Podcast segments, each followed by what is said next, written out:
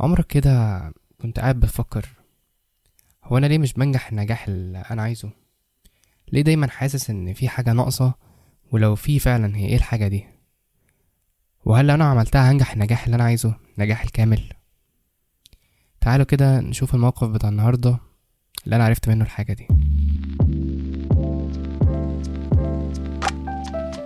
أنتم دلوقتي بتسمعوا بودكاست ده واقع ولا عبث؟ مع يوسف إسلام.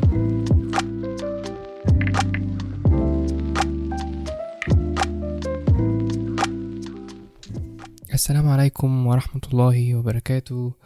معاكم يوسف إسلام واولى حلقات بودكاست ولا عبث الحلقة دي عن النجاح والحلقة دي أنا سجلتها مرة وباظت فأنا بعيد تسجيلها دلوقتي. لازم تعرفوا المعلومة دي. أنا مش جاي هنا أتكلم عن خطوات تتبعها عشان تنجح أو تيبس أو يعني خلينا نقول خمس حاجات تعملها عشان تنجح. لأن في فيديوهات كتير بتتكلم عن الحاجات دي وفي articles ممكن تقراها هتفيدك أكتر.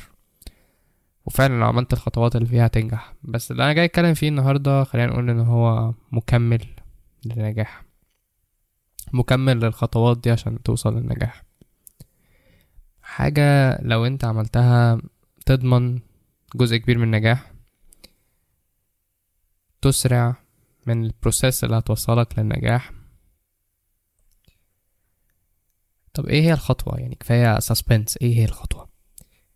خليني احكي لكم حاجة. أنا بقالي شهرين ونص بروح الجيم. اليوم بيبقى ماشي إزاي؟ بروح هناك بلعب cardio خمس عشر دقايق كده arc أو treadmill بعدهم بنزل أعمل stretchات أسخن بعدها أروح أشيل حديد. في يوم دراع في يوم chest في يوم back في يوم كتف في يوم رجل. البديهي ان المفروض أنت تعمل stretch للعضلة اللي أنت تلعب عليها في التمرين. بس أنا ما كنتش بعمل كده. أنا كنت بعمل stretch لإيدي وبعدين لدراعي وبعدين لكتفي وبعدين لرجلي. بعدين لظهري بعدين لل chest وللبطن أنا كنت بشوف إنه من وجهة نظري أنا يعني كيوسف آه خلينا نقول إنه أنا اتمرنت تمرينات كتير قوي أو رياضات كتير ف فلعبت كتير سويدي وفتنس وبتعب يعني بتعلم الإصابات والستريتشات والحاجات دي. ففي إحدى الأيام يعني جه ابن عمي كان بيلعب معايا وكده فكان عندنا اليوم ده دراع. لقيته بيقول لي يوسف هو أنت بتفك رجلك ليه؟ كنت أنا ساعتها بعمل ستريتش لرجلي. أنا كده وقفت الوهلة هو إيه ده؟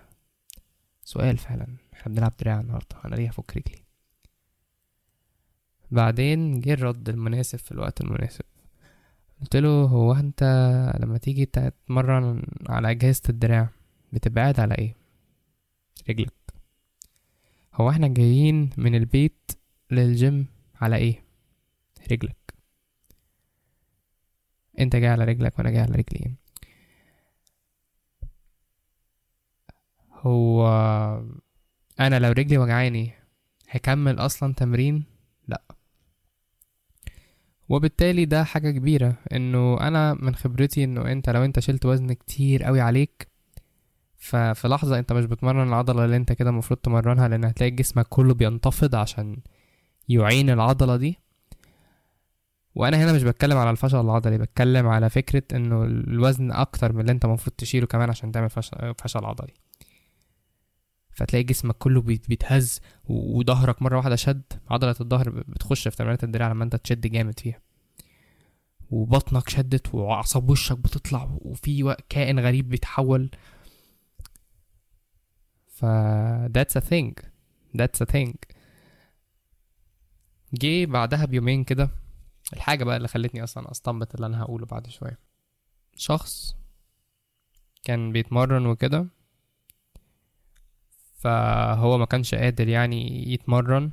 كان كل شوية مرة واحدة يروح ظهره وجعه أو رجله وجعاه. ولما فهمت المواضيع وكده فهمت إنه المكانين دول شدوا وهو بيتمرن في التمرينة اللي هو كان بيتمرنها كان بيتمرن كتف أو دراع تقريبا. وساعتها okay أنت اتصبت في رجلك وظهرك ومش شرط إصابة ناهية ل career ه يعني في الجيم. إصابة عادي يعني cramp خلينا نقول. فهو ده وقفه. خلاه عاجز في التمرينة دي. طب حد فكر قبل كده ان الرجل اللي أنا لسه بتكلم عليها من شوية دي لو حصل لها حاجة فعلا أنا مش هروح الجيم يعني أنا مش هبقى قادر أتحرك على رجلي وبالتالي هكسل أروح الجيم أو هبقى موجوع إن أنا أروح الجيم وأنا هناك في الجيم ممكن يحصل نفس الموقف اللي أنا لسه قايله من شوية. وهي دي الحاجة بقى. كتير قوي بنبقى إحنا بنحاول نوصل لنجاح معين ايا كان الحاجة اللي أنت passionate فيها.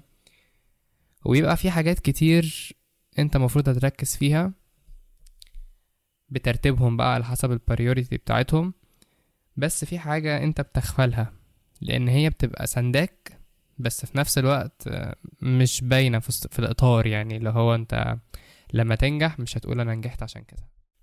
يعني أنا دلوقتي بذاكر عشان أخش امتحان الكلية وأجيب مجموع كويس أو تقدير كويس خلينا نقول. هل بس مذاكرتي كانت سبب في إن أنا أنجح؟ لأ من وجهة نظري على الأقل أنا بشوف إن أنت لو أنت بتنام كويس لو أنت صحتك كويسة أكلك يعني كويس وبالتالي اللي بيخش جسمك كويس لو أنت الحاجات اللي عقلك بيطلع عليها كويسة فأنت يعني صحة عقلك كويسة لو أنت بتروح تتمرن أي رياضة أو في أي نوع من أنواع ال activity بتعملها فأنت بتطلع ال energy اللي جواك بشكل كويس بدل ما تطلعها في حاجات غلط. لو أنت دينيا بتصلي كويس الحاجات اللي بتعملها المفروض صح بتعملها. لو أنت بتعامل أهلك ببر ومعاملة حسنة صحابك والعلاقات اللي أنت فيها يؤدي الراحة نفسية مما هتخليك كل الخطوات دي بتأدي لحاجة في الآخر إنك تنجح في الامتحان. مع طبعا فارق التشبيه ما بين المذاكرة اللي هي الحاجة اللي انت دخلت كتبتها في الامتحان فهي نجحتك والكلام كله اللي أنا بقوله ده. بقول إيه أنا بالظبط؟ بقول ان إحنا لازم نركز شوية على الحاجات اللي هي مش بتتحط تحت النور اللي هي مش مسلط عليها الضوء اللي هي مش بتتحط في الواجهة. مين هيقول ان هو لازم يهتم بالحاجات دي؟ مين قبل كده خد حد for granted والشخص ده في الآخر اختفى؟ يعني مين تخيل إن هو في حاجة لن تنتهي وانتهت؟ مين تخيل إن هو النجاح ده ثابت بس على المذاكرة وحصل له خذلان في الآخر؟ لازم نفهم الكلام اللي أنا بقوله ده بشكل كويس. انه هو أكيد أنا مش بقولك إن أنت تعطي نفس الاهتمام اللي بتعطيه للمذاكرة لكل الحاجات دي. بس اللي أنا بطلبه أو اللي أنا بقوله إنه لازم يعطى قدر من الاهتمام لهذه الأشياء.